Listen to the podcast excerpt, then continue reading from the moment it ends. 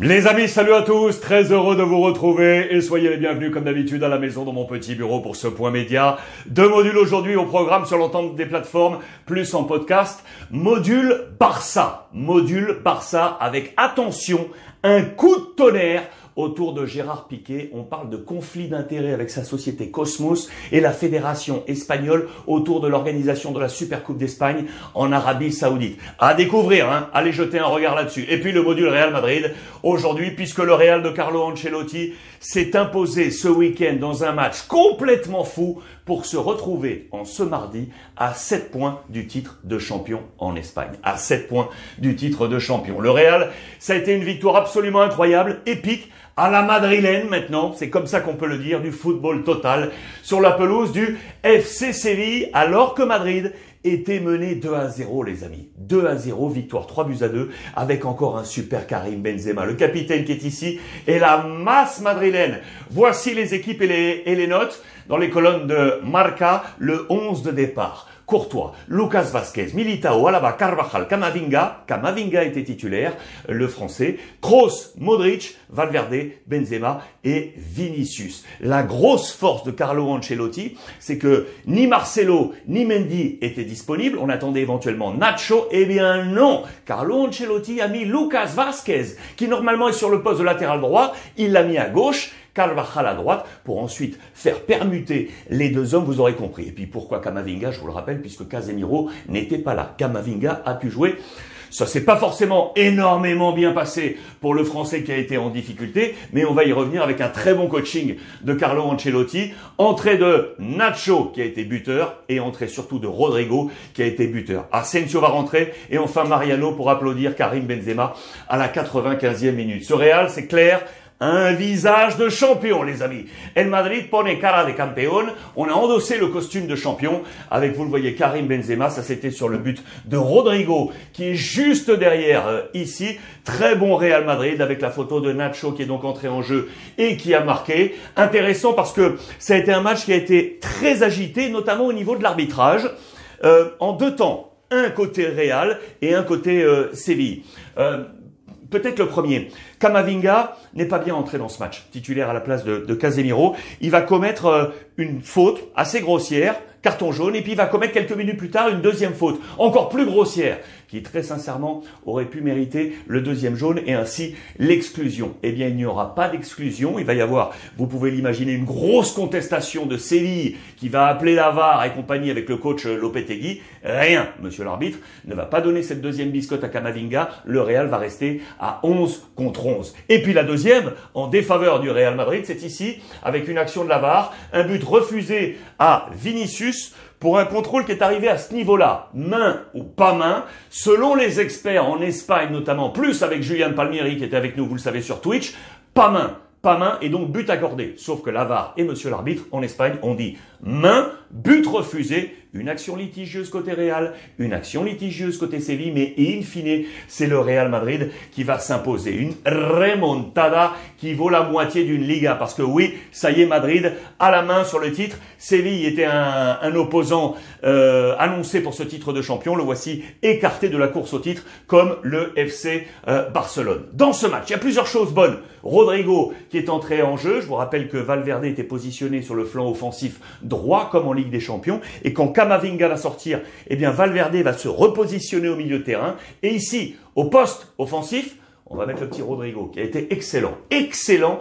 Il est en train de devenir grand. Regardez, il mûrit. Rodrigo, c'est assez mayor. Un but, une passe D. Un but, une passe D. Dans ce match, très bon Rodrigo. Une nouvelle fois, le petit, euh, le petit Brésilien. Du coup, on s'interroge même quant à savoir quel est le véritable système de Carlo Ancelotti on y voit un football total aujourd'hui. Football total pour voir ce Real revenir avec cette scène encore de la chaise. Vous vous souvenez de la chaise?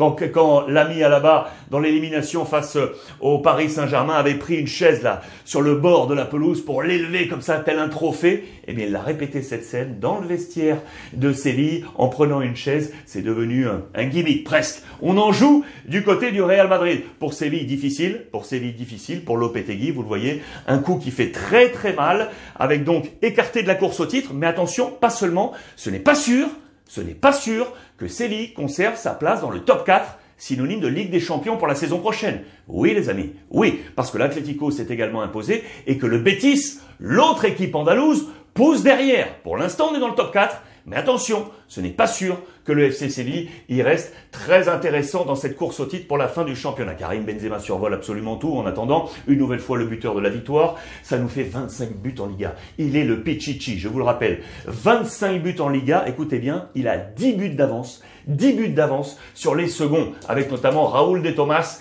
de l'Espagnol. Barcelone a noté également la position de Vinicius, ici avec 14 buts inscrits. Il est là, Karim Benzema. Dans le 11 de la semaine, vous le voyez, avec un autre joueur du Real Madrid, je vous en ai parlé, c'est le petit Rodrigo. Les deux madrilènes sont là dans ce 11 de, départ. Pacheco Alaves, Bartra Betis, Beso Levante, Josan de Elche, Mojica de Elche également, Fran Beltran du Celta, Carrasco, buteur décisif Atlético euh, Madrid à l'ultime seconde sur penalty, Morales de Levante et un très bon Gérard Moreno, Villarreal, demi-finale de la Ligue des Champions. Je vous le rappelle, face à Liverpool et qu'on suivra sur Twitch. Le titre, le titre, peut éventuellement donc tomber dimanche les, les amis. Dimanche. Pourquoi? Alors, le Real joue demain soir. On suivra ça d'ailleurs ensemble sur Twitch. Sur la pelouse de Osasuna.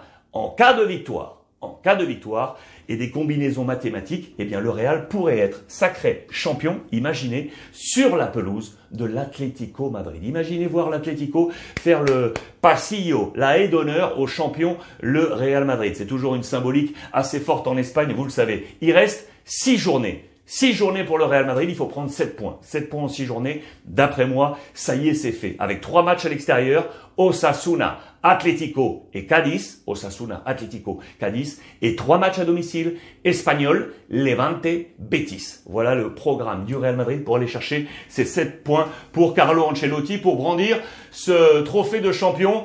Euh, je vous l'ai dit, on est enfin, enfin, enfin satisfait de l'arbitrage, entre guillemets, du côté du Real Madrid. On pense que le Real a été plutôt poursuivi par l'arbitrage sur toute la saison.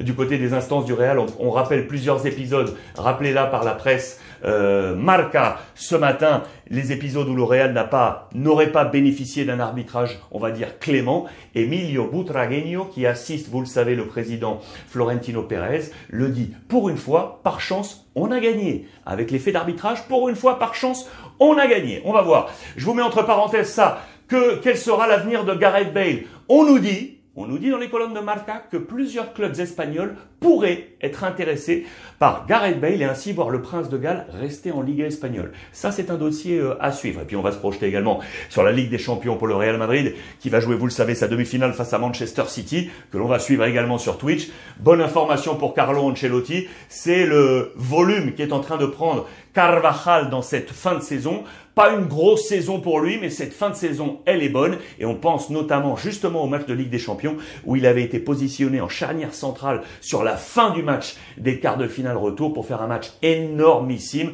Voilà un bon point pour Carlo Ancelotti, qui va en plus pouvoir compter sur le renfort de son banc. Les hommes qui jouent peu, mais qui sont de retour dans l'effectif, qui étaient blessés ou autres, et notamment Dani Ceballos, qui sera bien là pour cette fin de, de, de saison, ou encore l'attaquant Jovic, il pourra compter sur eux, bien évidemment, pour cette fin d'exercice. Voilà pour ce point Real Madrid, les, amis. Je vous rappelle, disponible également sur l'ensemble des plateformes, plus en podcast, le point Barça avec cette accusation de conflit d'intérêts qui vise Gérard Piquet et sa société Cosmos quant à l'organisation de la Supercoupe d'Espagne en Arabie Saoudite. On parle ok de l'égalité avec des commissions qui seraient passées à droite à gauche, mais on se pose un problème éthique et donc de conflit d'intérêts puisque le Barça était engagé dans cette finale de la Supercoupe d'Espagne. Allez jeter un regard là-dessus, vous verrez ce qu'il en est. En attendant, je vous embrasse, passez une bonne journée. N'oubliez pas et profitez des vôtres.